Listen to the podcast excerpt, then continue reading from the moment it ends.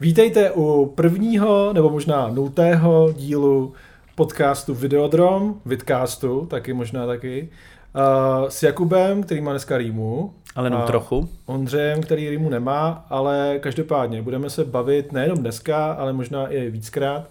Já doufám, to že povede. i víckrát. Uh, o filmech, o seriálech, nových většinou, nebo starších taky někdy.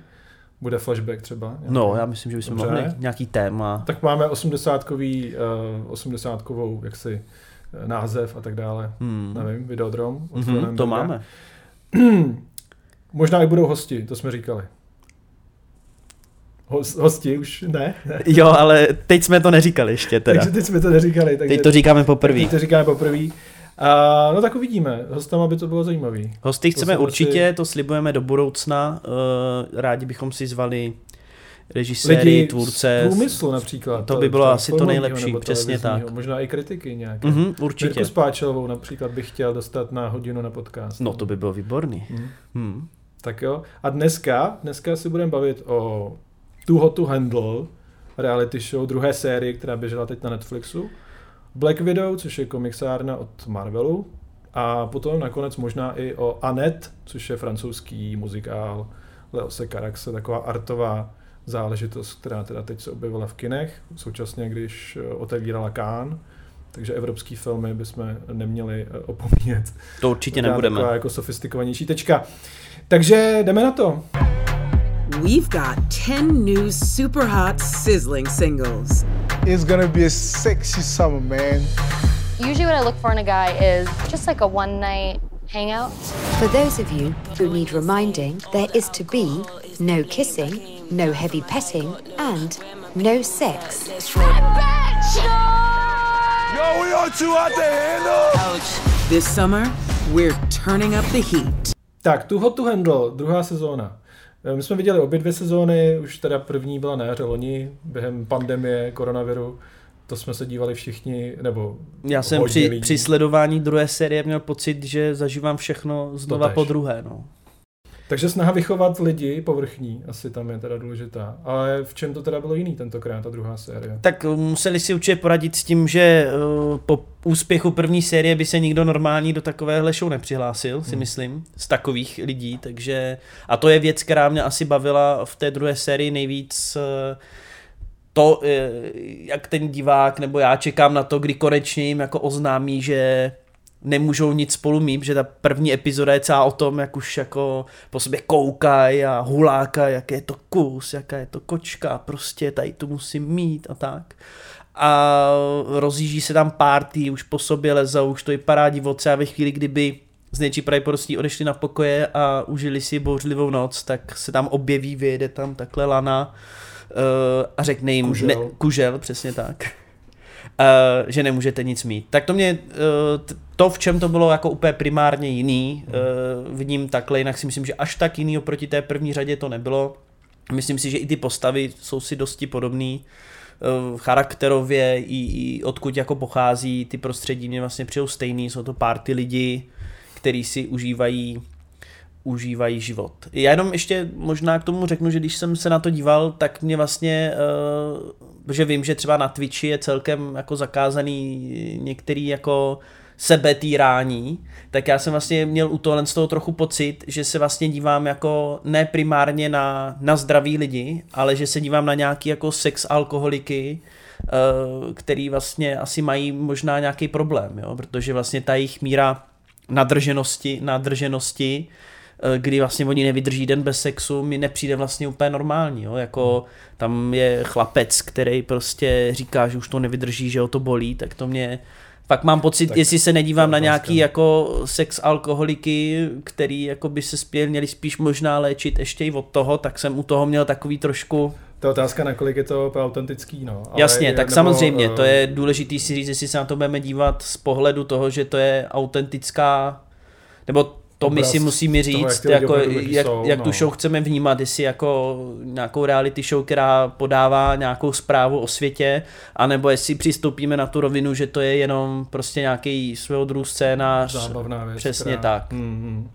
No a tak bavili jsme se o tom, jak, ta, jak takovouhle trashovou prostě odpadní věc, na kterou se lidi dívají prostě, protože chtějí, teda nemůžou si pomoct, ale cítí u tohoto provinilý potěšení, že teda to provinilost to, že se dívají na nějakou prostě podřadnou zábavu. Tak jak se na tenhle ten formát a na tohle reality show dá dívat teda nějak jako jinak třeba? Jako jak vlastně odkrýt nebo rozkrýt trochu to, čím je to zajímavý. Takovýhle Já jsem se na to určitě nedíval jako na trashovou zábavu. Mm. Krom toho, že jsem jako celkem fanoušek eh, reality show všeobecně, viděl mm. jsem většinu věcí, které se dělaly u nás. Eh, hodně věcí ze zahraničí, myslím, že jsem viděl i bizarnější věci, vím, že třeba Francie, Dánsko nebo ty severské země taky dělají hrozný věci a mám moc rád X Factor nebo X on the Beach, což docela podobný formát s tím, že se tam objevují ex-partneři, a je to taky prostě takový jako bizár show o lidech, kteří jsou neukojitelní a chtějí se jenom užívat. Takže uh, já se na to takhle jako, jako že bych si dělal nějaký bizár nedíval. Hmm. Myslím si, že zrovna ten uh, tu hat to handle, tu hat to handle se snaží jako přinést nějaký témata, ale spíš uh, témata o tom, že když máš těžký život a máš za sebou uh, vztahový problémy, tak se z tebe stává člověk imunní vůči vztahům a chceš si vlastně jenom užívat. Mm. Což eh, postupně těma terapiema a odkrýváním těm problémům vlastně vedlo k tomu, že je vlastně pěkný mít normální, normální vztah, konzervativní vztah, zdravý, zdravý vztah. Relativně. Takže ano, dá se na to hmm. dívat trochu terapeuticky, eh, dá se na to dívat očistně, dá se v tom možná pro mladý lidi vzdělávat, jak se chovat vlastně k, k ženám, ženy k mužům, hmm. nebo, nebo takhle. Určitý náznak tam je, to, že to z toho neleze stoprocentně věc druhá, ale myslím si, že to může být i z tohle z toho pohledu hmm. Zajímavý. Může, asi jo. E, určitě jako je tam snaha o nějakou jako boj proti povrchnosti e, obecný nějaký společenský, možná i těch lidí. Um, ten můj hot take jako na tu hot to handle je teda ten, že poslouchal jsem kvůli tomu podcast s Irenou Rajfovou, socioložkou, která zkoumala výměnu manželek uh, i z pohledu nějakých jako neoliberalismu, který uh, jako nějaký společensko-politický nebo ekonomický možná zřízení, který uh, tak nějak zasahuje západní Evropu, včetně i vlastně nás konec konců, um, který uh, teda je primárně založený na tom, že uh, lidi jsou individua, uh, jakože netvoří nějakou ucelenou společnost, hmm slavný citát Margaret Thatcherové, že eh, jako společnost neexistuje, ale prostě jsou tady jenom ti, ti, jednotlivci. Um, kteří na sobě by měli pracovat, eh, měli by samozřejmě všechno se realizuje skrz ten trh, jo, primárně stát jako příliš neexistuje, do těch věcí nemluví a je jako nejmíň, eh, co nejméně jako aktivní v tomhle tak ehm, je to něco, co se projevuje třeba podle mě do jisté míry i tady, eh, v tom tuho to handle, tady zase bavili jsme se o těch jako workshopech, terapích, o tom, že ty lidi se snaží nějakým způsobem na sobě pracovat, tak eh, sice teda tvoří pak ty heterosexuální páry v tomhle případě, což se dá říct, že jako konzervativní, ale jako dejme tomu, eh, tak procházejí těmi, tím, tím růstem, vlastně rostou jako lidi, jo? takže je to něco, co z tohohle pohledu teda se dostává i sem. Je tam teda ta Lana jako umělá inteligence, která stejně jako když se dostaneme pak možná k Lighthouse, je tady jako jedna z těch účastnic, ne účastnic, ale jeden z těch um, osadníků, řekněme toho ostrova a uh, někdo, nějaká entita, nějaká bytost, která je vlastně s těmi um, soutěžícími, řekněme, tam uh, s nimi bydlí nebo s nimi dokonce komunikuje a vlastně sleduje je, sbírá na ty, ty data, jakoby, i když hmm. to tak prostě třeba není, že není to nějaká super inteligentní bytost, je to prostě takhle jako nahraný, je to nějaká performance toho. Ale je zajímavý pro mě třeba sledovat, jak vlastně tyhle ty seriály, tyhle ty reality shows ukazují, jak ta umělá inteligence vlastně je nedílnou součástí nějakou našich životů a že teda je možná v pohodě, nebo nevím, jestli v pohodě, když na nás teda sbírá ty informace, třeba i uh, choulostivý a může proti nám využít. Uh, nějak se to tady každopádně dramatizuje, minimálně Určitě. ten konflikt nebo případná jako um, nějaký spor tam, tam jako je. Uh, takže z tohohle pohledu mi to přijde zajímavý, je to nějaký trend, který se teda objevuje nejenom tady, ale možná i v tom Likehouse. A teďko Eh, ještě se možná dostaneme k tomu, eh, jak eh, tam vlastně, jakou roli tam hraje ta krása, nebo teda to, jak ti lidi tam vypadají, protože to je něco, co se naopak jako nereflektuje úplně. Uh, asi jo, já bych ještě možná, než se dostaneme No, k tomuhle pověz. tématu, bych možná ještě jako zmínil třeba, co, co se nám vlastně na tom nelíbí, než Hmm. úplně půjdeme do toho tématu Jasně. těch problémů, že od nich se vlastně můžeme uh, přesunout, že my jsme Tomu mě, měli jsme štěstí, že jsme vlastně v podobné době měli tu nějakou variantu uh, českou Srovnání. ke, Hmm. ke srovnání. Eh, druhá řada oproti první přišla ve finále ze soutěží. A to je věc, která eh, za mě vůbec nefungovala, přišla mě navíc, protože ve chvíli, kdy jsou tam relativně krátkou dobu, já si myslím 14 dní, a blíží se finále tři dny, tak prostě já, kdybych byl Marvin, který to vyhrál, tak poslední tři dny sekám dobrotu, že si jdu pro cca 200 tisíc korun, nebo kolik oni měli, 100 tisíc, ne korun dolarů, tak prostě sekám dobrotu, když vím, že to bude nějaký jako... Byla to menší částka. nakonec, Jasně, jasně. Protože ale, co prohráli. Jo, jo, jo.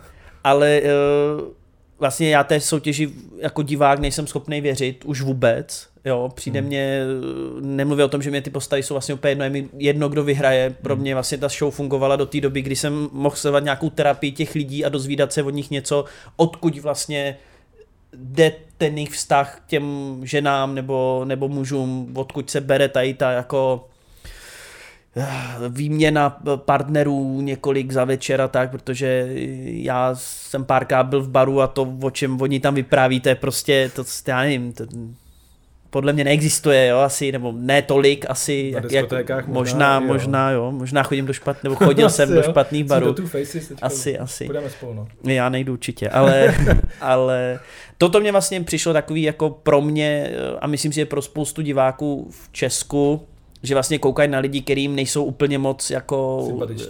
No. sympatiční, protože vlastně se s takovýmhle typem lidí moc nepotkávají. Hmm. Jo, že vlastně pro spoustu lidí to vlastně nakonec byla ta freak show, tudíž ta soutěž vlastně co, že? A hmm. na druhou stranu prostě já, když bych byl ten Marvin, tak na si poslední tři dny přesně jak on, sekám dobrotu, budu říkat miluju tě, další řeknu chci tě mít za partnerku Přivezu a, tě mámě, a třetí tě. den řeknu přivezu tě mámě a předtím se chovám jak debil, tudíž jsem zažil toho čistu a vyhrávám ty peníze. Přišlo mě to takový jako Ano, určitě, no.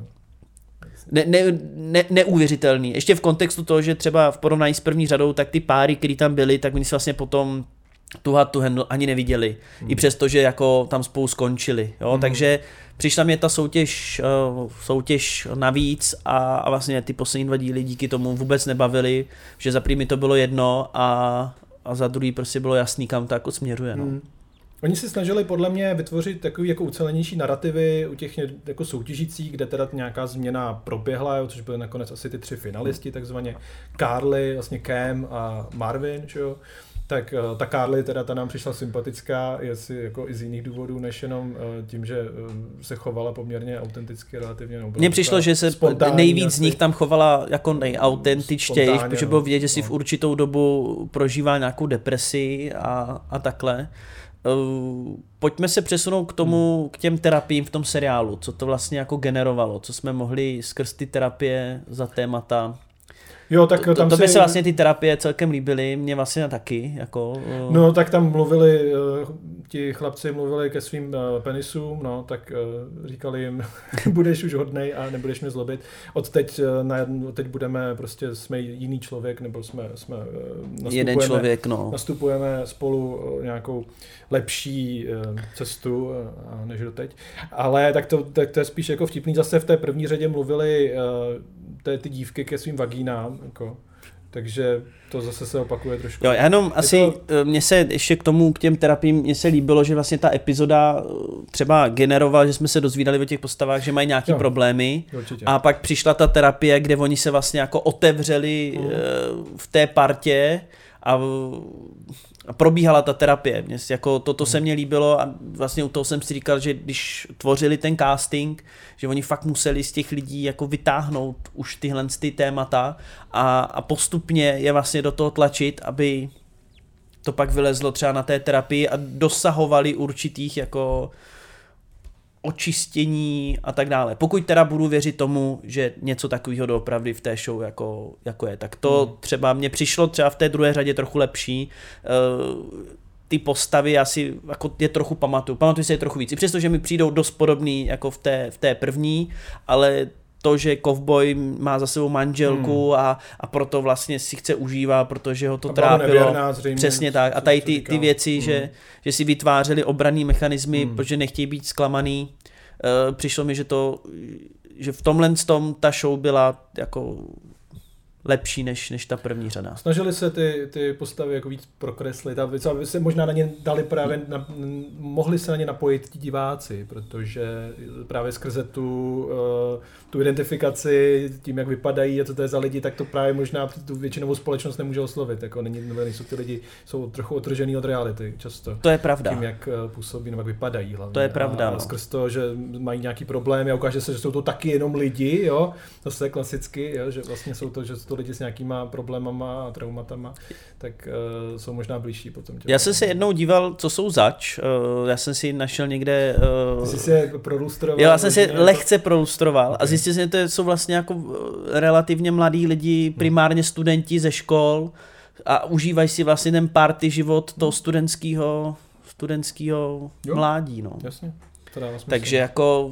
ale taky jako vlastně mm, úplně to z toho pořadu moc neleze, eh, máme tam spíš jenom nějaký jako typy a, a tím to jako hasne, že vlastně jako ne, nevíme moc o té, od, odkud jako přesně pochází, no. Jasně, tyhle věci se tam, no, to máme, ano, víme, že jedna je pilotka, druhá právnička a hmm. teď samozřejmě ještě, jo, net, je to seriál nebo show Netflixu a to mezinárodní zastoupení si myslím, že docela dobře reflektuje i to, že Netflix je prostě globální televize a třeba ta Francie, jo, skrz toho Marvina, že tam zase je přítomná, to mi přijde jako fascinující, že opravdu ten francouzský trh je pro ně extrémně důležitý z nějakého důvodu, nebo když už někdo z Evropy, tak teda z Francie pravděpodobně, protože to je prostě velký trh a tak.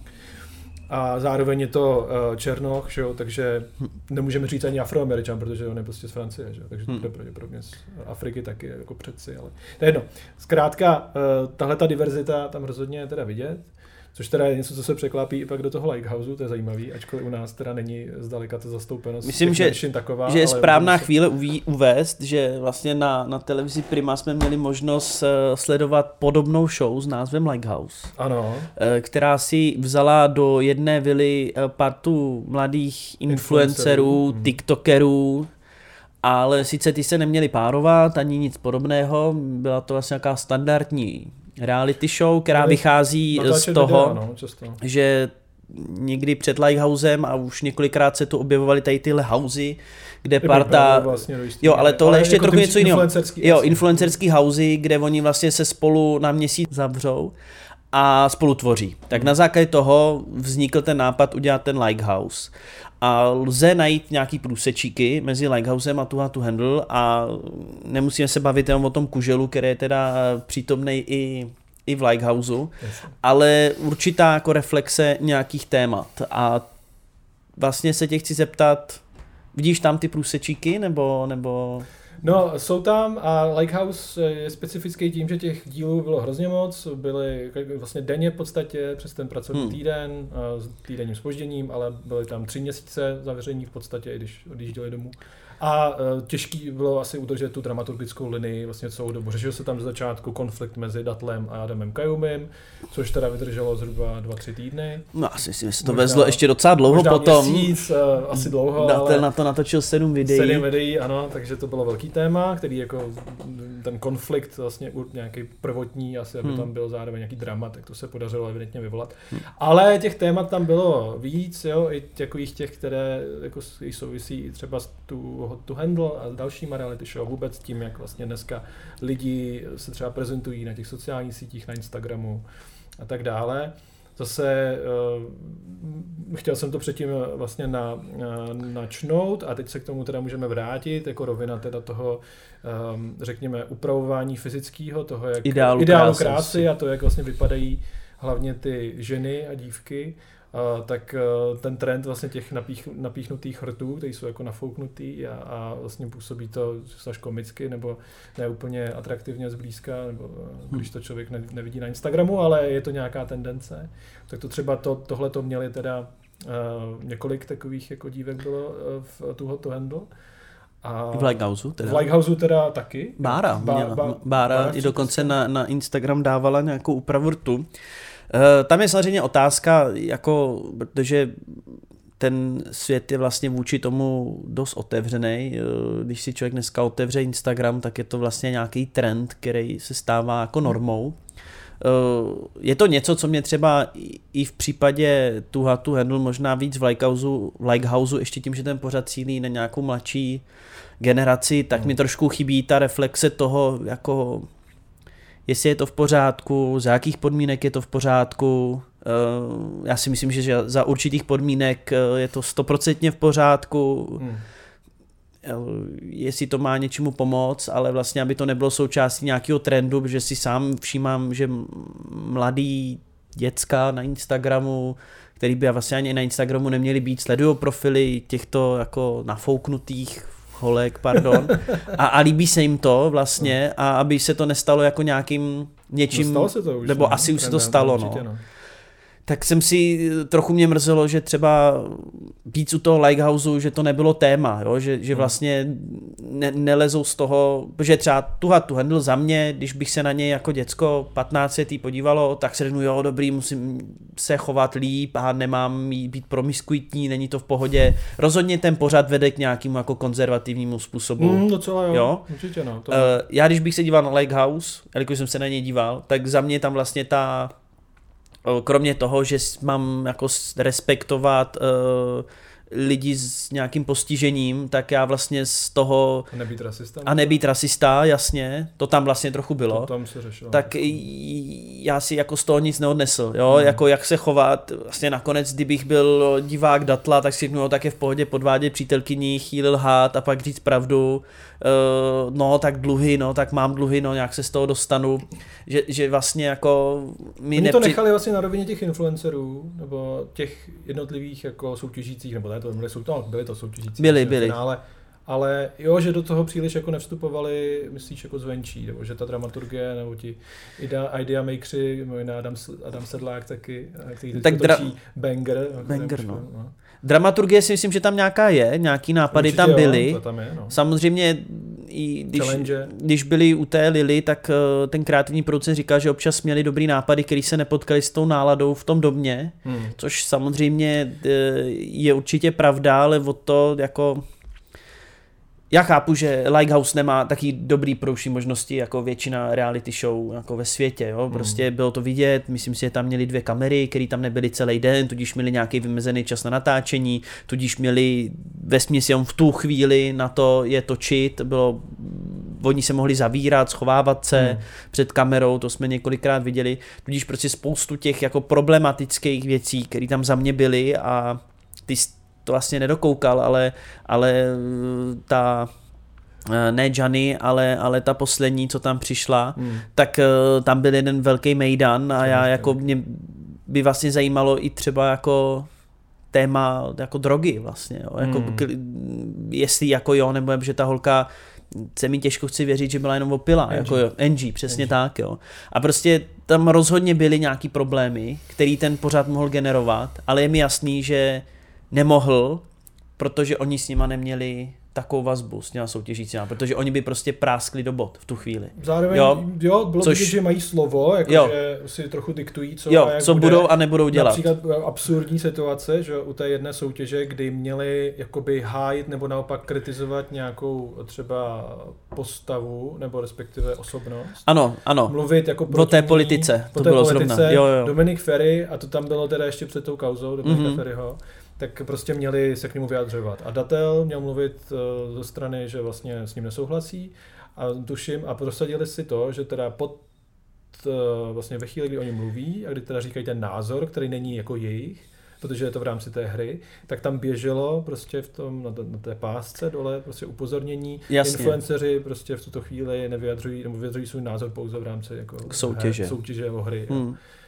Což jim přišlo úplně absurdní. Teda. Ale chápu, jako, že nechtěli, aby to bylo zneužitý zpět. To jsem celkem jako chápal. Vytržený z kontextu, dobře. To jsem trochu chápal. No. A teď ty témata, jasně, eh, byla tam Lily z Real Talk a konfrontovala Marie Rosickou, která si nechala udělat teda eh, prsa silikonový a, a případně, nevím, jestli něco ještě dalšího. Taky nevím. Eh, Asi ne. Hmm. Eh, Měla čočky teda nosila, tak to jí taky. A tak to je jako celkem normální.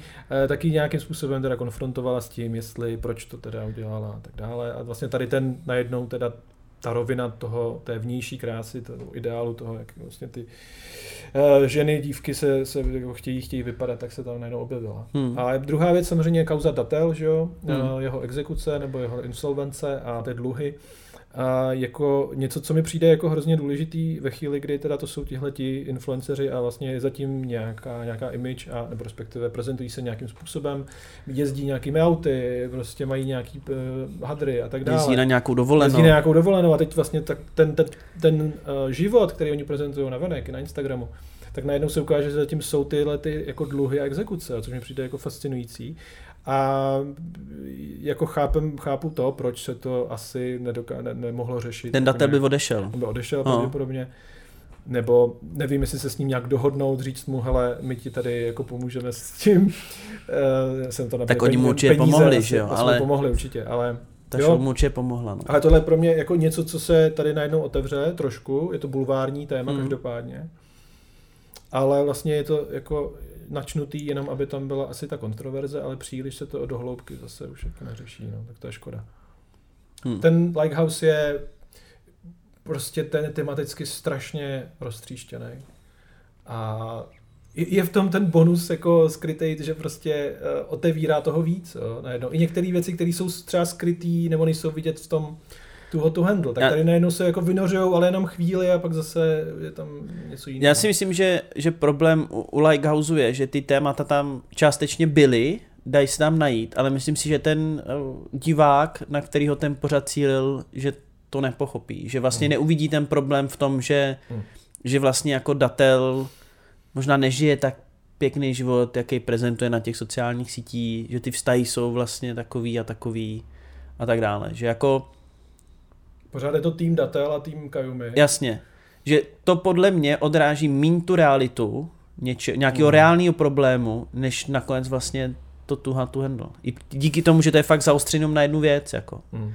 Jo, že takhle to vnímám, že kdybych já byl prostě 15-letý divák a dívám se na tu tu handle, tak já si z toho odnesu víc, aspoň k tomu jako trochu si Jasně. odnesu. Máš, ví, ví- víš, co si máš odníst. Jo, jo, vím, co si mám odníst. Z toho Lighthouseu vlastně Ne, nevím, ne. co si mám, Mm. mám odníst. I tell people my sister moved out west. You're a science teacher. Your husband, he renovates houses. You're thinking about moving, but you're gonna wait until the interest rates go down. That's not my story. Before I was an Avenger, I made mistakes. And a lot of enemies.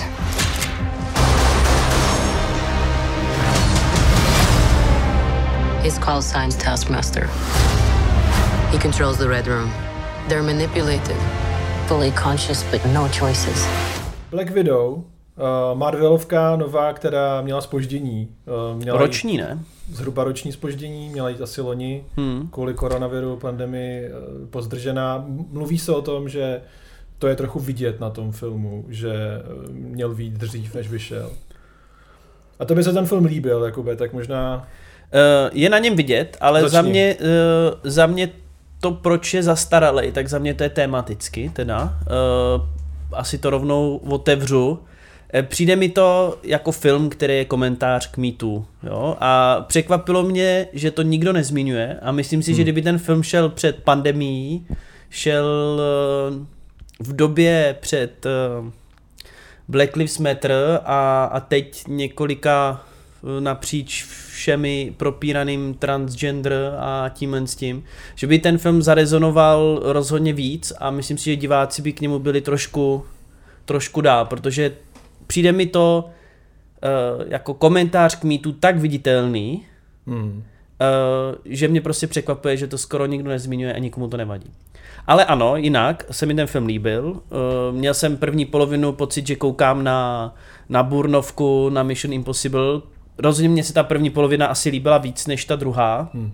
ale i tak to bylo uh, jako zábavný film, který v kině utekl relativně jako dobře, ale odcházel jsem s pocitem a opět se vracím k tomu, jak ho teda čtu já, možná jsem asi jediný, možná to není komentář k mýtu, nevím, můžeš mi Nejsi vyvést jedinej, omyl- ne, ne, ne, omylu. vůbec, jako, no. Ale že si vlastně nej, že chápu, že svět se mění, že ty témata jsou potřeba jako řešit, jen si nejsem jistý, jestli... Tohle je větší eh, téma, podle mě. No jasně, ale jestli jako ženy v sexy oblečkách, Aha. eh, jestli můžou vlastně ty chlapce, které, kteří na to chodí, jako změnit. Jestli jako ta, Hmm. ta rovina toho, jako... Jako, že to má výchovný rozměr, no, tak Možná. to výchovný rozměr to asi těžko říct, no, Jasně, to se no. špatně měří, ale... No.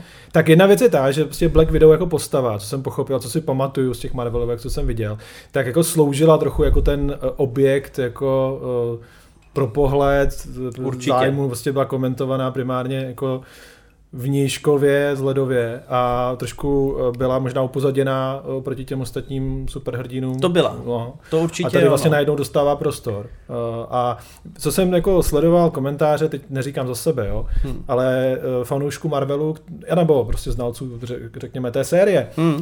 co jim na tom třeba nezdálo, tak právě to, že podle nich ta Black Widow, jako v podání Scarlett Johansson, tady prostě úplně nedostala tolik prostoru a ten její narrativ prostě nebyl tak, eh, řekněme, dobře rozvedený, jak by mohl být, že prostě to nedostálo těm asi nárokům nebo očekávání. Jako, že jsme se o ní dozvěděli málo, jo? Že- Nebo no, jako, že, že- to že- pozadí té mm. postavy je takové jako... Mhm.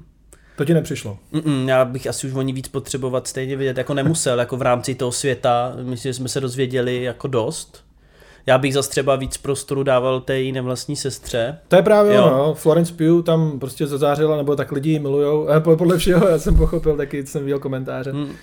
Eh, Já mám má- problém- Máme rádi oba. Jasně, jasně. Já mám trochu problém, podobně, teď jsem se díval na, na Amazonu na film uh, Válka zítřka Hmm. a měl jsem úplně stejný problém u Války zítřka, taky u tohle z toho a to je ta rovina té komedie Mhm. v tom filmu, kdy vlastně uh, se na jedné straně děje něco hrozně srdcedivného a ten film vlastně chce, abys najednou jako se navázal na ty problémy, které ty postavy jako zažívají a hned takhle vedle toho je nějaká jako komediální vsuvka a úplně to rozbíjí tu, tu atmosféru a tu problematiku toho, co, co ty filmy jako řeší.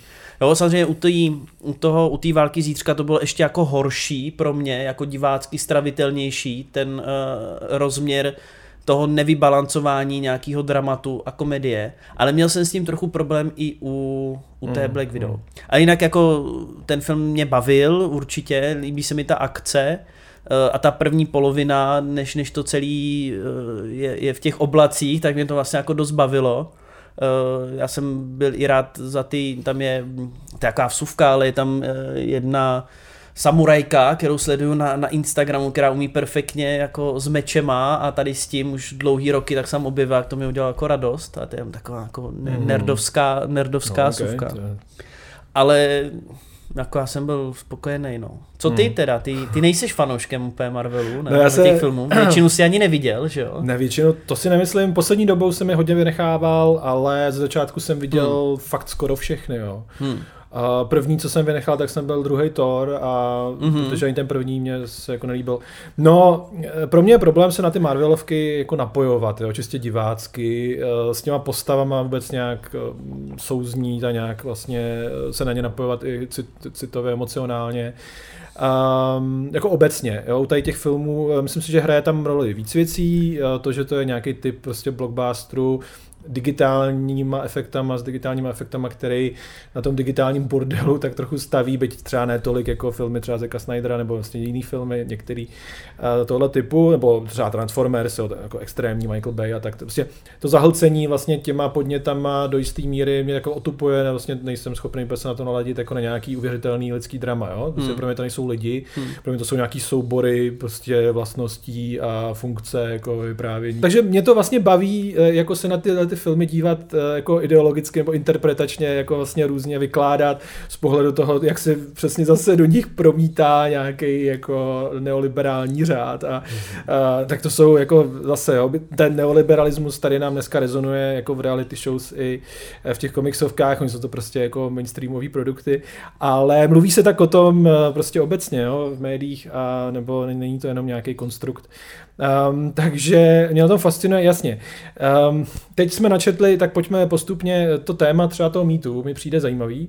a rozhodně od toho se dá jako odpíchnout. Teď ještě, jak to tam vlastně eh, je, protože ty to narážíš na to, že tam teda ten zápora, Hmm, vlastně oligarcha. olig- oligarcha pravděpodobně, který teda žije jako Moonraker, nebo teda No, jako no, no, no, no. nějakým tom O- Ovládá prostě ženy, který Proto- na, nasazuje a ovládá, někam. a to teď, jasně, to jsou ty černý vdovy, Jo, že jo, samozřejmě jo. původně černá vdova a černý vdovy, to jsou vlastně má reálný předobraz, jsou to čečenský bom, eh, bojovnice, teroristky, vlastně Hmm. sebevražedný atentátnice, tak.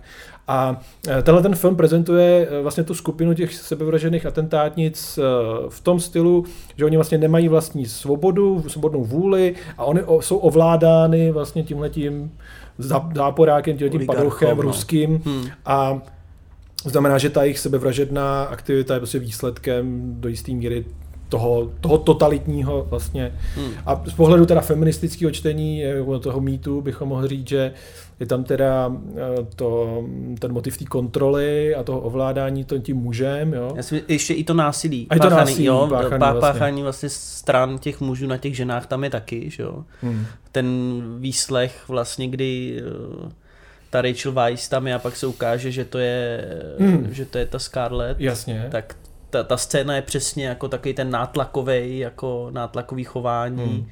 Takže ano, to tam jako vidím a, a, a myslím si, že to tam opravdu jako je. No. Jako téma. Hmm. Jo, já s tím souhlasím, ono je to pokus uh, určitě tuhle tu problematiku jako vytěžit i s ohledem na to, že ty Marvelovky um, jsou vlastně dost sebeuvědomělí, což je samozřejmě taky otázka, do jaký míry je to pak uh, nějaká ideologická věc a do jaký míry to fakt funguje, ale tak, to bych mohl teď zmínit Slavoj Žižeka, jo, který takhle mluví prostě o tom, že i když si uvědomuju, že tohle to je blbě, tak stejně to dělám a vlastně je to nějaký příznačný, ten ironický, mm-hmm. ten ironický odstup, že vlastně to moc nemění, Mhm. mm-hmm. i když si to jako děláš, že si to uvědomíš, tak pořád to jako se odehrává, jo, pořád to jako funguje. To je jedno. A tady to třeba je ve vztahu k tomu, jak eh, se tam reflektuje ta performativita tý Scarlett Johansson, tý Black Widow, jak ona má vlastně ty svoje pohy, Jo, jo, jo. pózy. Jo, jo. Vlastně sarkasticky, ironicky komentuje ta postava té Jeleny, Mhm. že a pak se to teda, a pak ona stejně jako teda, To když udělá, skáče, tak no. to udělá a je to jako, že ha, ha, ha. Ale no, tak to mi připadá jako, že eh, je jeden z těch sebeuvědomělých jako forků, který trochu eh, narážejí na mm, možná i ten individualismus a ten styl těch Black Widow, že jo, jakože vlastně tomu přidává ten teatrální rozměr. Trošku. Já bych asi možná jenom Ale- chtěl říct, že rozhodně jako uh, Black Widow není jako jediný film z toho Marvelovského univerza, který jako reflektuje nějaký sociálně společenský problémy. Tak Jo, klimatická krize. Jasně, uh, Wakanda a všechny tyhle ty témata se tam jako Ale- objevujou, mm. mm. ale vždycky mně přišlo, že v tu dobu, kdy šli, tak, Aha. tak to Byly dávalo, aktuální. byly aktuální. Teď vlastně pro mě, i přesto, že se mi to líbilo, tak mi to bylo, ten film mě vlastně jako překvapil, jak moc není aktuální, jo? ale je to samozřejmě spojený tím, že jsme zažili spoustu jako věcí, kdy nás jako tohle, to, to Hmm. je téma, který vlastně zmizelo, jo, jako Částečně. eh, U nás teda se objevilo Jasně, teď ale, jako téma ale zase. no, tak, tak zlehka, ale, No, ale reálně jako výrazně. je téma, který je skoro pryč, prostě z té společnosti, uh, nebo tak ty jako kulturní války pořád jako jasně, ale mainstreamový média v tuto chvíli řeší úplně něco jiného, jako jo. Mm. Ale, ale budíš, jo, takže v tomhle tom ohledu mě to přišlo jako zastaralý, já pak mám trochu pocit poslední dobou a nevím, jestli je to eh, tím, že už jsem taky přesycený digitálního bordelu, ale koukal se na tu Black Widow a chvilkama mi některé ty efekty prostě přišly jako jak, jak kdyby si, nevím, na tom trochu šetřili prostě, jo, jako vyslavina a tak, mě prostě z toho ani nešel, jako neměl jsem pocit nějakého, jako přišel mě neuvěřitelný vlastně, ten digitální bordel vlastně začal hrozně vadit, jo, a, a mám, nevím, jestli je to tím, že ty filmy šetří, protože nejdou do kin a nevydělávají taký peníze, jestli třeba si to neřekli, že to nebudeme dodělávat tak stoprocentně, ale i u té jako Black Widow hmm. mi to přišlo, že je to jako slabší, no, ty Hmm. triky, nevím, no. To mě to taky přišlo taky zastaralejší možná, ale spíš, spíš si myslím, že to je v rámci nějakého šetření, protože prostě ty filmy jako nevydělají v kinech tolik. Hmm, hmm, to je možný, že ta postprodukce probíhala pak ještě v době, už v době, kdy třeba Věděli, že to půjde na to Disney+, Plus, tak, mohla být už nějakým způsobem, no těžko říct. tak to, že to půjde na Disney+, Plus To se se vědělo asi skoro rok, takže Tam je- si myslím, že oni mohli klidně na tom trochu ušetřit, takže v tom kině to už vypadalo trochu na tom velkým Hůř plátně, Hmm. Nevím, no. To je dobrá otázka, to, to je skvělý téma, který teď asi nerozlouskneme úplně, ale hmm. vlastně otázka toho, do jaký míry tyhle velkorozpočtové filmy budou své digitální efekty přizpůsobovat tomu, že to půjde na platformy a že se na to budou dívat lidi hmm. doma, ne hmm. v kině. Jo, nechci um, utíkat od té Black Widow, ale přesně Válka zítřka, u toho jsem měl stejný pocit, jo, jako hmm. film, který měl jít údajně původně, myslím, do kin, hmm. tak na něm prostě viděl, jsou chvilky jako efekty, který si říkáš, jo, to vypadá prostě dobře a pak jako nevím, mi to přijde, kdyby to dělal, dělali v nějakých jako základních programech jednoduše, prostě vystý teleporty a tak. Ale to je jedno, nechci, nechci utíkat od té Black Widow. To je, ale jo, jako, jasně. Vnímám to asi, vlastně si říkám, jak teda budou vypadat ty, ty televizní filmy. Jako, myslím si, že budeme dost eh, jako diváci, až skončí celá tahle pandemie, koukat na televizní filmy, tak budeme asi očekávat trošku větší jako standard. Ale vraťme se zpátky Takže, jasně, k tomu čtení, Widow... jak ty čteš Black Widow teda. Dobře, no ne, tak ta otázka té svobody je tam hmm. myslím zajímavá, jo. A, že vlastně eh, já mě tam to feministické čtení eh, napadlo taky, ale spíš jsem se na to díval stylem. Jasně, oni prostě portrétují to Rusko, bývalý sovětský svaz, ale pořád jako Rusko, tím prismatem té totalitní ideologie. To znamená, máme tady, jo, Rusko, kde vlastně pořád uh, funguje taková ta jako stará dobrá totalita, hmm. kdy ti, řekněme, občané, byť tohle to jsou ty Black, Black Widows, ty černý, ty sebevražený atentátnice, jsou jako přímo jako ovládaný de facto tou ideologií a tou totalitou uh, té země. Tam pořád funguje tady ten jako, jo, fakt jako explicitní totalitní režim, řekněme, nebo nějakým způsobem tady ten typ vztahu jo, k, těm, k těm lidem. A v opozici tomu je samozřejmě ta svoboda, ta možnost jako svobodně jednat, která je v tomto případě jako primárně teda individualistická opět. A je to teda na straně, že jo, ta Black Widow vlastně se dostane pryč eh, odsud jakoby k těm, hmm. k těm eh, hrdinům Avengers a teď pro ní to je ta druhá rodina, jako o tom takhle mluví, pak teda má tuhle tu svoji rodinu, eh, jakoby ruskou řekněme, ale tam ona zažívá v porovnání s tím asi evidentně nějaký typ jako svobody, byť to teda není jako artikulovaný úplně, co to je přesně za svobodu a čím je vymezená, ale přesně to je ono, jo, že jako když to teda budeme zase nahlížet, já budu nahlížet jako prismatem toho neoliberalismu, opět je to primárně svoboda, která je teda nějak jako individuální, a která eh, je spojená v tomto případě s nějakýma typama privilegovaných postav, což jsou ty superhrdinové, nějaký typy jako aristokratických figur, který vlastně eh, stojí mimo ten systém do jisté míry, oni nejsou navázaní vlastně zase na žádný stát, prostě to, ta, ta Amerika vlastně ten, ten, i ten eh, vojenský komplex a tak dále stojí jakoby stranou, oni jsou vlastně ti, ty, a proto oni se často připodobňují právě tyhle ty figury těch superhrdinů jakoby k těm bilionářům, miliardářům typu Ilona Muska a do jisté míry jako politikům některým, ale hlavně těm vlastně Silicon Valley, jako Elon Musk a třeba kteří se teď snaží že kolonizovat, nebo ne kolonizovat ten vesmír, ale vlastně mluví se hodně o tom, teď je to téma, že vlastně hmm. miliardáři eh, nějakým způsobem eh, se snaží, budou chtít jako lítat do vesmíru a je to do značné míry, ale otázka toho, toho procenta, nebo ani ne procenta nejbohatších lidí na světě. A eh, v tomhle tom, k tomu jako paralela vlastně k těm, k těm superhrdinům, který trochu jsou podobné figury ve chvíli, kdy ta politika jako taková, ti tradiční politici si prostě přestávají mít takový třeba slovo v té v tý kultuře, jako právě tyhle ty, ty, ty jako géniové a hmm. vynálezci a podobně jako, že jo, konec konců, uh, Tony Stark, nebo respektive uh, Robert Downey Jr. ostatně sám v nějakém rozhovoru přiznal, že tu svoji postavu právě do jisté míry modeloval podle Ilona Maska, nebo že to pro něj byl nějaký předobraz, jako ten vynálezce geniální, který vlastně vytváří ty. Takže tam Já je tady ten typ jako svobody. Jo, ale um, ty, ty, ty postavy mají primárně jako předobraz z komiksu, jo, ve kterých Samozřejmě. už to jakoby je. Jo, no jasně, jako, tam jde spíš, že většina těch paralel, který se dneska na ty postavy vážou, jsou tam i částečně třeba pro mě trochu jako uměle, aby jako si současný divák to mohl jako k někomu uh, připodobnit, ale budíš, jo, jako jenom... Uh, Jasně, já netvrdím, já netvrdím, že jako by Tony Stark byl ty... boháč, jako, nebo Batman byl taky no, boháč v komiksu, jo, no, jasně. jako, ale Ne, já netvrdím, já netvrdím, že tyhle postavy v těch filmech jsou jako uh, vznikají na základě toho, že byly inspirovaný Hmm. tímhle typem vynálezců nebo tímhle typem jako reálných figur. Tam jde spíš o to, že tam vzniká nějaká korelace nebo eh, podobnost, kdy třeba jako dá se mluvit o tom, proč tyhle ty filmy, chápu, je to nějaký jako typ jako zeitgeistového čtení, Hmm. eh, kdy proč tyhle ty filmy komiksové jsou vlastně populární v posledních 20 letech a vlastně nějakým způsobem to dává smysl s pohledem, s ohledem na to, jaký typy osobností obecně jsou chápaný jako ty, ty vzývaný, řekněme, osobnosti, ty, které jsou jako velmi populární a který stojí prostě mimo ten, eh, mimo tu politiku a mimo ten, eh, jo, mimo Hmm. ten prostě politický systém. A který jako ovlivňují to veřejné dění prostě do Určitě, no. No, jako vys Elon Musk a jeho eh, výroky na stranu Bitcoinu nebo z těch měn a tak. To je jedno. A samozřejmě je to spojený s trhama, no, jako Hmm. taky, no, ekonomicky.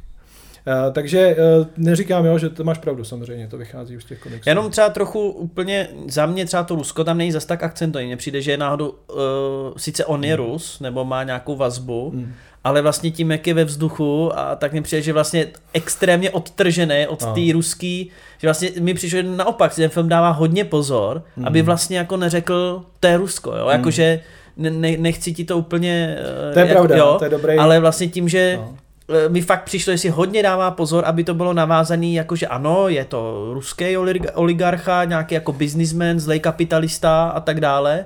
Takže mně vlastně jako přišlo, že, To je že asi kapitalista, no, právě. tak přišlo mě to trošku, No, ale Tam, jo, jako já, já pořád mám jako v paměti, já to nechci jako takhle interpretovat naivně, já mám Hmm. pořád jako v paměti, eh, co psal David Bordwell, eh, filmový teoretik, velice známý, eh, i u nás konec konců knihy, eh, o eh, filmu eh, Temný rytíř povstal, což jako byl ten závěrečný Hmm. díl té trilogie Batmanovský. A to byl jako interpretačně bohatý film, ve kterém, o kterém se tenkrát mluvilo v souvislosti s finanční, tuším, krizí a tak dále, Wall Streetem. A On o tom psal, že prostě tyhle ty filmy, tyhle ty velkofilmy, blockbustery, jsou často významově a tematicky tak jako uh, rozporuplný, uh, často se ne, nedají prostě vykládat jako jednoznačně, protože to pro ty tvůrce je primárně snaha nějakým způsobem se napojit právě na to, co aktuálně rezonuje Mm. a vlastně oslovovat různý typy uh, třeba i diváků, jenom čistě nejenom jako říct něco k tomu, nejenom jako říct něco, ty ale, motivy, no. ale prostě to tam mít jenom protože to prostě nějakou chvíli souvisí a je to prodejný, nebo je to vlastně Právě, jo, no. takže to často jsou velice jako nekoherentní, nesou, nesoudržený typy nějakých jako významových klastrů. A tady, to, to už jsme jako hodně odborní dneska, ale dobrý. Um, to, to, ty seš odborný. Ne, ale já s tou souhlasím. Ten film Jo, přesně tak, že, se že to snaží... jsou často vlastně takový kalkuly, jako do no, jistý míry. mám z toho taky taky pocit, No, no, jako a- tematicky, pokud se o tom... Takže mi to fascinuje, jak je to jako rozporuplný, jak Hmm. prostě máš pravdu, přesně, že se to nedá vykládat jako jenom čistě tohle je Rusko a tohle je totalita. film, no jasně, ne, no. vůbec, jo. No. Tam je zajímavý velice to, že uh, ty, uh, ten ruský padouch um, a ty jeho činy, řekněme, nebo to, co on dělá, tak právě vyplývá nějakým způsobem jako reakcí na ten západ, jo, nebo na tu, na tu globalizaci, protože no. on bere ty jeho čečenský teroristky, on to nejsou čečenský, oni jsou to jako ty teroristky, tak on bere z celého světa a on sám říká, to jsou ty děti, které nikdo nechce, já jsem je vzal z ulice, a teď prostě jsem z nich vychoval ty sebevražený atentátnice. A pro mě tohle v tu chvíli bylo jako, no tak dobrý, takže teď tady máme prostě globální kapitalismus a nějaký, jako řekněme, a e, máme tady ty lidi, kteří jsou jako opomíjený, který, a proto tam jsou ty, hmm. i ty černošky a tak dále zase hmm. v tom castu, protože to byly často lidi z Jo, různých jo. kontinentů, je tam to diverzita a teď jo.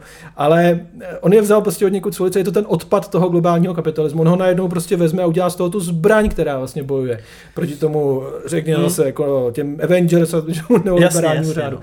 Takže eh, jako ono to vlastně je docela chytrý, nebo chytrý. Dá se to vykládat i tak, že to vlastně reflektuje to, co ten, eh, co, co ten globální teda řád nějakým způsobem vytěsňuje, co je na jeho okraji, co je prostě na té periferii, tak tady se to najednou vrací zpátky. Vys i to, že teda ta, eh, ten Taskmaster, což se nakonec ukáže, že teda je Olga Kurilenko, mm-hmm. to můžeme říct, ani, aniž bychom spoilerovali možná, tak, eh, To je eh, tak je to vlastně ta, ta její identita, nebo to, co ona dělá, tak je do značné míry reakcí na zase atentát nějaký, nebo teda pokus Ale vlastně o na konci taky se chce z té zbavit druhé strany právě. Svého otce vlastně chce Ale- se vymanit z jasně. jeho, z jeho těch spárů. A ta souboda je taková bezpříznaková, no zase no. Je Já se mm, přiznávám, že fakt jako těch teda klastrů uh, Významových. významových uh, že z- za mě u, už je tam to prostě tolik No.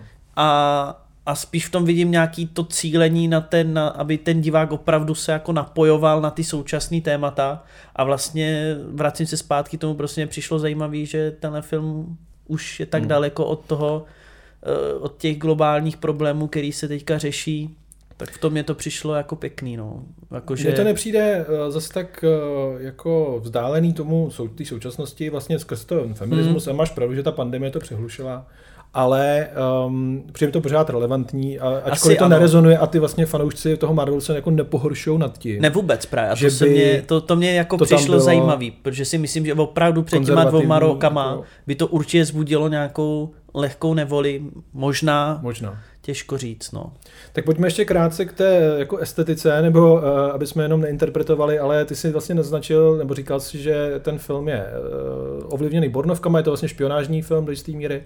Uh, já jsem taky rozpoznal samozřejmě honíčky, uh, který nějakým způsobem navazují na to, co se objevilo třeba i v Bornovské trilogii. A jsou tam vměstnaný několik honíček za sebe a z různých dílů. Jo? Je to Jo, prostě jo, jo, jo. mýtus uh, a identita, nebo respektive Já jsem si teda vzpomněl ještě na Mission Impossible, a ale... ultimátum, všechno v jasně. jednom, jo? Ma- Maroko a teď tam No, prostě... No. já jenom mám možná s A tím Mission problém, Impossible taky, samozřejmě, jo. opět, že, že eh, ty Burnovky a i Mission Impossi- Impossible jsou dneska eh, jako hodně fyzický, nebo byly, ta akce byla Hmm. jako, samozřejmě určitě tam byla nějaká digitální pro, postprodukce, ale, ale ta akce byla prostě fyzická, dejme tomu nějakým vizuálním způsobem reálná, a, a právě u těch Mission Impossible prostě můžeme na, na internetu dohledat, jak ten Tom Cruise se učí prostě tu jízdu na těch motorkách a tak dále. A i přesto, že se mě tady ta akce jako líbila, byla přehledná, ale jako opět se mi trochu ztrácela v tom digitálním bordelu, kde prostě vjede tank, rozbourává všechno Hmm. jako a vybuchuje eh, všechno.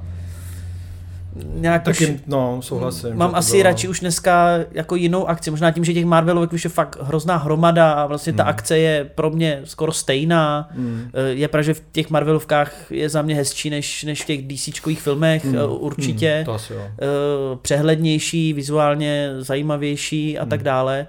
Ale jako dá to vzpomenout přesně tyhle filmy, starý Bondovky a tak dále, ale Starý Bondovky vlastně spíš té druhé polovině s tím Jasně, karikaturním jasně. jako No, no, no, no. sovětským záporákem No. právě, nebo ruským. Jo, to, jo, jo. to je právě, to se to překlápí, že jo, v té druhé Ale- polovině do té Bondovky, nebo Mission Impossible. no, Je to, je, pro mě to vlastně bylo nesoudržný, eh, jakkoliv to není nutně, jako nemusí to nutně znamenat, že ten film je špatný kvůli tomu, ale mě to vlastně nedávalo dohromady, byl takový slepenec. Jo? Se, je to teda pastiš, je to přiznaný poměrně, eh, ta, ta, ta, konec konců ten Moonraker se tam objevuje. zábavný slepenec, bych řekl, že to určitě je to zábavný je, slepenec, je to, mě to bavilo spíš no, v No, začátku, no, no. ale pak už tolik ne. No. Ale to... Hmm. Tak, Eh. určitě stojí za to zajít do kina. One, two, three, four.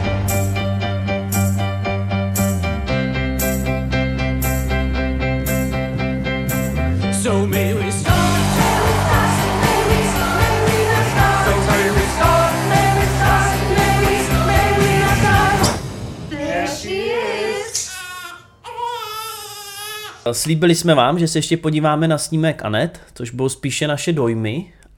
Uh, Tak můžeme se odvázat třeba Jo, i to se asi odvážeme. různě.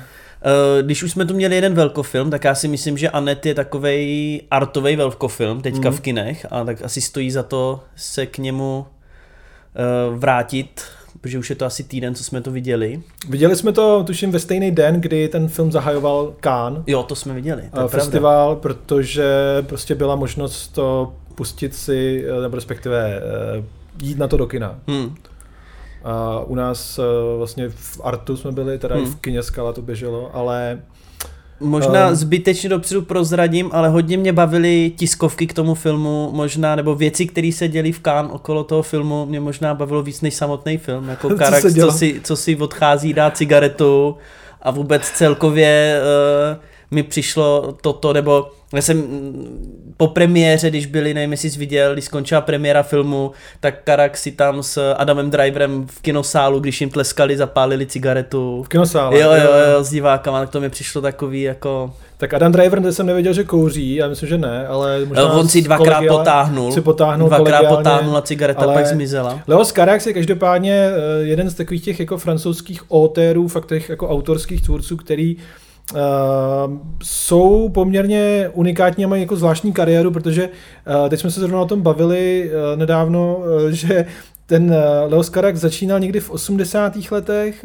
byla to teda taková ta éra, říkal se tomu Cinema du Look, kdy on byl spojovaný s Lukem eh, Bessonem a ještě s jedním tvůrcem, který už jméno si teď nespomenu, ale každopádně mělo to být takový jako velice stylizovaný až barokní jako hmm. filmy, často o vztazích, ale o čemkoliv jiným. Eh, Ta stylizace byla jako docela zásadní pro tenhle ten eh, trend a oni se od toho postupně samozřejmě začali distancovat, byla to taková dost jako uměle vytvořená škatulka. A on natočil taky jako vztahový dramata, všechno to pro něj bylo údajně jako jeden film, v podstatě byl dokola, jo, že točí vlastně. Hmm. Když eh, chlapec potká dívku, pak teda tam máme zlou krev, uh, mezi tím milenci. ještě milenci Spondnev. A to jsou, uh, no, řekněme, vztahový dramata, melodramata možná částečně, i když těžko říct, ale ta stylizace a to, ta jejich jako, že odkazují na různý uh, jiný filmy třeba, nebo tam je eh, slavná scéna právě, tuším z té eh, zlé krve, kdy ten eh, Denis Lavant, Denis Lavant, což byl jako doteď takový ten dvorní herec eh, Leose Caraxe vlastně, tak tam běží tou ulicí a hraje tam eh, hraje do toho David Bowie, tak to potom se ještě cituje ve Frances H a v dalších filmech Mhm. mm-hmm. a tak. Um, tak točil vlastně tyhle ty filmy a pak natočil po hrozně dlouhé pauze, pak byla ještě teda Pola X, která nebyla uh, při, přijatá moc dobře a pak natočil po hrozně dlouhé době film teda Holy Motors. Měl ještě, myslím, v Tokiu, uh, měl to Merde. Povídku že? Mert, no, která se potom překlopila Hmm. do toho Holy Motors. A Holy Motors byl film z roku 2012, který teda po dlouhé době, po nějakých jako 12, 13 letech, 12 let, myslím, 13, no. 13 Hmm. let, po tom předchozím filmu, najednou se objevil v Cannes, Nevyhrál sice vůbec nic, ale pro cinefily to byla neuvěřitelná událost. A pro mě třeba Holy Motors Hmm. doteď jako je jeden z nejlepších filmů třeba těch posledních ne deseti let, ale vlastně té dekády eh, desátých let, Hmm. jako, eh, která, kterou mám za sebou. Takže a je to film, kdy ten Karax, on jako vlastně říkal, že se snaží eh, si zpátky vzít tu víru v ten film, v to, že vůbec může točit filmy. A je to vlastně metafilm, je to film o herectví, o tom, jak eh, vůbec můžou vypadat filmy, ten film velice jako proměnlivý, najednou se tam právě objevuje eh, postava Kylie Minogue, nebo kterou hraje Kylie Minogue, ona začne z ničeho nic zpívat, takže ten film, je to najednou muzikál, ten film mění žánry, jo. A pro mě to je teda fakt jako zásadní věc, a fakt ho mám rád ten film, miluju ho skoro, bych mohl říct, ale tenhle ten film, teď přichází Anet, že jo, taky po nějakých jako devíti letech, řekněme. Devět, no. Je to muzikál teda, se Hmm. skupinou Sparks, ještě navíc možná bychom měli říct. Já jsem teda po, po, Sparks po jsou- filmu si dohledával teda jejich písničky. Zjistil No. jsem, že to je celkem jako lehce legendární kapela. Je to jako, velice známá kapela. Já jsem o ní teda do té doby se přiznám fakt Hmm. neslyšel, není to nic, co bych vyhledával hudebně. Ale vlastně asi, asi uh, si přesně pamatuju ten dojem, co jsme si říkali, jsme spolu vylezli z kina, že to prostě nebyly moc dobrý písničky Hmm, a že hmm. ten muzikál vlastně bez těch dobrých písniček, uh, že se na to trochu hůř kouká. Hmm. Je teda pravda, že když ten film začne, ta úvodní píseň uh, můžeme začít, která se je to sebeuvědomí, No, no, no, ta- ten film je no, velice no, no, no. sebereflexivní, jako To je, to je. za- začátek je opravdu, No. že nám řeknou, že nesmíme prdět a Jo, jo, jo, a, a vlastně v tom kyně dělat cokoliv, jenom No. vlastně sedět Hmm. a nevím. Eh, tak to, to jsem úplně, já měl husinu, si říkal, jo, konečně, prostě teď po tom roce vlastně v kině na Artuin filmu si, jsem byl úplně nadšený. Celou dobu jsem se jako vlastně na ten film těšil i po té úvodní písničce a pak celou dobu jsem vlastně na to koukal a, a prosil jsem se, ať se mi tam vlastně něco líbí. Hmm. Jo, jako asi rovnou řeknu, rozhodně jsou tam za mě v tom filmu scény, které si budu pamatovat. Uh, je jich tam několik. Uh, určitě konec ve vězení je super. Hmm. Ten film po, za mě funguje spíš jako jednotlivě po, po scénách, než jako celek. Celek je vlastně to, o čem ten film je, je vlastně úplně banální, několikrát jako viděný. Ten Což je styl, záměr, jasně, myslím, že ten film samozřejmě. vlastně komentuje ty kliše, nějaký, nějaký jako narrativy, které jsou Jasně. spojený s hvězdama a s nějakým Ano. zestupem a pádem, řekněme. A, a, o tom, jak je těžký mít pádem. dítě asi i v tu dobu a, a tak, tak dále. v a tak rámci dále. toho hvězdního no, no, no, no. jako celebritního nějakého A statusu. No. I přesto je ten styl, kterým je to natočený, se mi líbí, hmm. moc Zase barokní Jo, jo, poměrně, ta, ta ale scéna na té lodi mě scenografie třeba skvělá. přijde, no až na, já třeba Výstava. fakt nemám rád tu loď teda, jo, Aha. tam mě přišla úplně jako eh, celá ta část s tou lodí mě přišla právě jako scénograficky jako hodně slabá, jo, Aha. jako vizuálně temný jenom, tam někde přes něco šplouchají ty vlny, přišlo mi to takový jako až moc. že to je jeviště, jo? Nebo že to Já to je- chápu, je to, je to, eh, tu stylizací rozumím, ale Je- i tak si myslím, že třeba ty jevištní scény, které jsou v tom filmu, vypadaly, co se týče scénografie, jako opravdu líp, jo, Hmm. vizuálně. Ale eh, to, to je asi teda na vkusu, jo. Pak teda samozřejmě scéna, kdy Volovic z Big Bangu eh, dělá dirigenta a komentuje celou tu situaci, to je třeba taky za mě jako jedna z vynikajících scén, on jako mluví. Simon Helberg, Jasně, jo, jo, jo, no. děkuji za doplnění. Jo, že tam je za mě hromada jako scén, který jsem si užil, když Hmm. rodí, jo, třeba a, a tak dále, ale jako Marion cel... Cotillard, Ma- teda Marion Cotillard, no, no, no. teda její partner, no. Ale prostě celkově vlastně ten film vůbec ve mně nic jako... Mo- Emoce nula. Nula vlastně. k těm Po- postavám Jo, jo, jo, se mi nepodařilo. mm. I ty, potom zpětně jsem se díval na ten trailer a vlastně já jsem jako Uh, asi jsem čekal od toho filmu úplně něco jiného. Myslel jsem si, že se mi podaří se na ně napojit, když vezmu, jak Adam Driver ze Scarlett Johansson hrajou v Marriage Story, tak tam jsem byl s nima a vím, že jako dokážu se na Adama Drivera určitě napojit, Hmm. že to bylo spíš jako nějakým asi režisérským záměrem, který se rozhodně se mnou jako nestřetnul. No. A i, jako určitě si ho budu pamatovat. Uh, mám radši teda Holly Motors taky. Díval jsem se do svého deníčku, že jsem viděl uh, Milence i... Ty předchozí filmy? Jo, jo, jo, že se mi líbily. Jo, jo, jo. dal si pět Jo, jo, jo, ale vůbec, vůbec si nepamatuju jako ani scénu teda, ale Holly Motors mě určitě utkvěli v hlavě a i tenhle filmy utkví v hlavě, budu si to pamatovat. I možná tou situací, která byla, že prostě po roce byl člověk v kině, Hmm. ale fakt jsem se celou dobu jenom přesvědčoval, ať se mě to líbí a Hmm. spíš jsem jako protrpěl do konce. Hmm. Ale třeba závěrečná uh, tečka, kdy, kdy v titulkách třeba prochází, tak to se mi líbilo. Mně se vlastně ta sebeuvědomělost z toho filmu, uh, přišlo mi to jako uh, jako pěkný vlastně, uh, že, že z toho filmu cítí, že jako pracovali na tom rádi, jo, já jsem pak teda koukal na ty tiskovky, měl jsem pocit, že něco jako Samozřejmě víme, že to jsou častokrát jenom nějaký jako na oko marketing a tak, ale vlastně přišlo mě to, že, že ten film vlastně jako cítím zatím, že si třeba užili ten plác a tak dále, jako na to jsem se spíš napojil víc, než na to, co mi ten film vlastně Aha. říká, nebo, nebo chce. Tam je ještě zajímavý, jo, já souhlasím, no. Já jsem to měl vlastně úplně stejně, uh, přestože ten film je pro toho Karaxe velice osobní, to je potřeba ještě, jakkoliv se to dá chápat jako komentář prostě k hvězdnímu systému, nebo i k Hollywoodu, nebo k nějaký Mm. slávě, což s muzikálama je téma, který je velice často spojený. Muzikály jsou často sebeuvědomělí a dávají nahlídnout vlastně do toho zákulisí toho show businessu. Jo. Tak to tady je taky pochopitelně. A teď ehm, je otázka, co novýho to přináší. Protože ta stylizace je rozhodně unikátní, souhlasím, že si to taky budu pamatovat. Tam ještě je potřeba asi říct nebo zmínit, že ta Anet, eh, teda to dítě toho páru, který tvoří teda Marion Cotillard a Adam Driver, tak je to vlastně dlouho eh, Loutka. loutka eh, dřevěná de facto, nebo ne dřevěná, možná i nějaká silikonová. Oni říkali, že se to snažili udělat tak, aby byla co nejvíc živoucí, ale Hmm. zároveň tak jako creepy nebo velice podivná až eh, jako děsivá místy. Jo. Hmm. A, mm, takže to je taky jako velice originální svým způsobem, i když jako Pinocchio a tak dále, tak to taky si vzpomeneme, asi není to úplně nic hmm. nového. Ale um, ten film přesně no, se mě jako ne- nedotknul a přestože je velice osobní, ten Karax eh, em, věnoval ten film svůj dceři, jako ten film je vlastně o vztahu otce Hmm. a dcery do značné míry. Sám Karax tomu kdysi před nějakými lety eh, na Fibelfestu ve Slovensku, na Slovensku, když byl tak v nějakém rozhovoru nebo v diskuzi, k tomu řekl, že ten film bude o otci, který není dobrý otec, takže evidentně to je nějaká sebereflexe Hmm. taky, ale on vlastně měl eh, vztah eh, s jednou herečkou z ruského původu nebo vlastně z, to, z východu je Katěrina Golubeva, která působila ve Francii a ona potom zahynula, zemřela.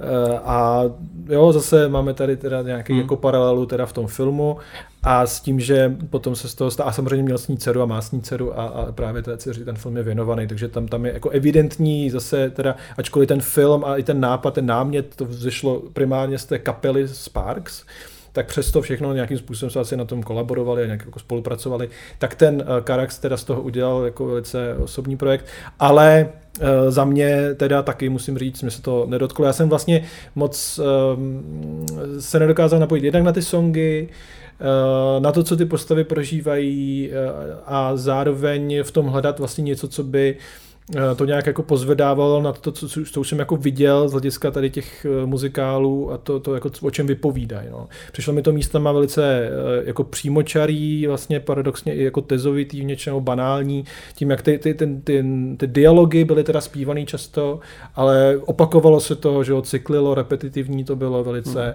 a taky jsem teda místama trpěl, jo. Hmm. fakt. eh, Vlastně i ta, ta postava toho Simona Helberga mi přišla poddimenzovaná hodně a moc jsem se nedokázal napojit. Vlastně ve chvíli, kdy teda Marion Cotillard, řekněme, zmizí ze scény, byť se teda objeví jako Hmm, hmm. taky docela hmm. fantaským způsobem, tak eh, to mě to přestalo, hodně jako šlo dolů pro mě ten film. No. Tam byl takový zlom, no, Zlom, kdy už jsem maličko. to trochu i vzdál, jako- jako... že už jsem vlastně cítil, že už se mi asi nepodaří. se napojit zpátky, Jo, jo, jo, nebo, jo, jo, jo. protože stand-upový čísla Adama Drivera za mě byly jedním z těch možná vrcholů nebo z těch lepších částí toho filmu. Mně se líbilo, uh, ulochtal jsem manželku k smrti. Uh, to je asi jediný stand-upový číslo, který mě se jako líbilo. Mě ty předchozí uh, přišly vlastně až tak moc odtržený od reality, uh, kdy vlastně sál se směje, nebo sál ve filmu se směje, ty ne, a, a vlastně... eh, Vytváří to nějaký, nějaký typ disonance, což Jo. si myslím, že byl záměr. Jo? To já Ten nepochybuju, ale prostě... To nemělo působit vlastně Jasně, komicky ale vůbec, eh, no. ve chvíli, kdy jako nějakým způsobem doufám, že bych se měl na ten film napojit, tak vlastně mě to oddalovalo od toho, od těch postav, přesně. Jo, jako já eh, sál ve filmu se směje, sál já ne, tak já vlastně nedokážu se napojit na tu postavu vůbec v tu Hmm. chvíli. Jo, prostě je to pro mě ten humor, který tam je, já mu jako, víš co, jako nerozumím, nejde mi to, ne- ta postava je mě vlastně cizí, vůbec se mi nelíbí ten stand-up, ale ano, ulechtání k smrti, na to jsem se napojil, protože to byl vynikající herecký výkon Adama Drivera. Jo. Ale jako vůbec, jako čistě co se týče do těch postav, tak prostě to, se mi nepomáhalo Hmm. nic jako k tomu, jo. Ale eh, možná jako říkáme o tom filmu spoustu hrozných věcí, ale já si třeba myslím, že po určitě stojí za to jít na to do kina. Je to film, který i se dá na něj jako dívat jako na jako na, na, na krásný film, ale určitě u toho člověk prostě může trpět a stojí za to si to protrpět, jako na jednu stranu, jo, jako To patří k té zkušenosti z kina. Jo, jako. jo, a po, po těch vlastně po tom roce, roce a půl jít na něco jako takového, co fakt jako nějak jako rezonuje s tebou, ať v dobrým nebo špatným. Mm, jako vypořádat se s tím, Jo, jo, vlastně jo. se s tím poprat, s tím filmem. Jo, jo, jako, to a je pravda, že tenhle film je, je velice no, dobrý. Jako. A je pravda, že já už jsem dlouho nebyl na filmu, u kterého teda musel... údajně. No jasně. Ty reakce jsou odlišný. Jako No, jsem no, no. slyšel, Jako, že eh, někdo usíná, někdo No. prostě se baví, někdo teda trpí. Jo? Hmm. A jako Takže tak jsme- stojí za to prostě jít A- na ten film, že někomu to může uh, se trefit do vkusu i hudebně třeba, ale Hmm. Uh, stojí Nás- za to prostě to protrpět. no. Nám, nám se to netrefilo, to nevadí, ale souhlasím a vlastně to koresponduje i s tím, jak ten film vlastně uvádí je sebe uvědoměle ty diváky do toho. Je to vlastně film, který uh, se hodí jako po té pandemii, po té pauze, že vlastně nás znovu učí, jak sledovat filmy. Určitě. Jo. Takže to tam je trochu jako je Hmm. mm. na začátku. I, možná. On to rozhodně není hloupý film. Ne, to ne, to to, to vůbec, jako, je, no. jako právě až těch motivů je tam několik, který jsou Hmm. vlastně jako eh, chytrý a dají se různě, různě číst, ale no nevím, no. Dohromady. Dohromady je to podobně možná jak, jak s tou Scarlett Johansson. Hmm. Tak ještě nějaké typy, typy, typy nějaký na závěr, nebo ne? Nevím, tak uh, jsou si- Kán, to spíš, já koukám, uh, já se teď dívám, Tak já se jsem před těšit. měsícem objevil Amazon a já se dívám primárně na House zpátky Ano. a viděl jsem teďka teda tu válku, válku zítřka, možná taky stojí za to se na to podívat, na velkofilm na Amazonu. Myslím si, že oproti těm Netflixovým sci-fi velkofilmům, který teď tam vznikly, je to lepší. Hmm.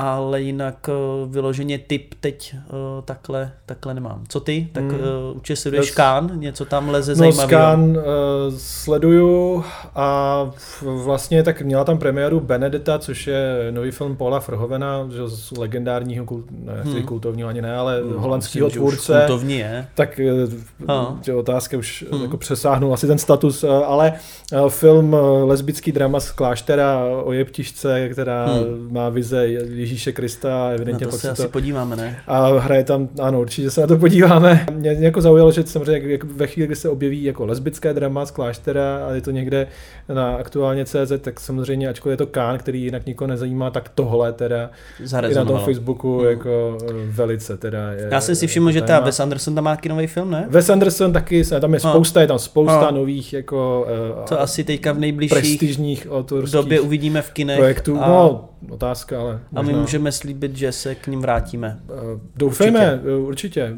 Co bude pokračovat léto, podzim, bude si myslím spousta toho, co Hmm. vidět. Tak Tak, jo. jo, tak vám děkujeme za pozornost a mějte se hezky.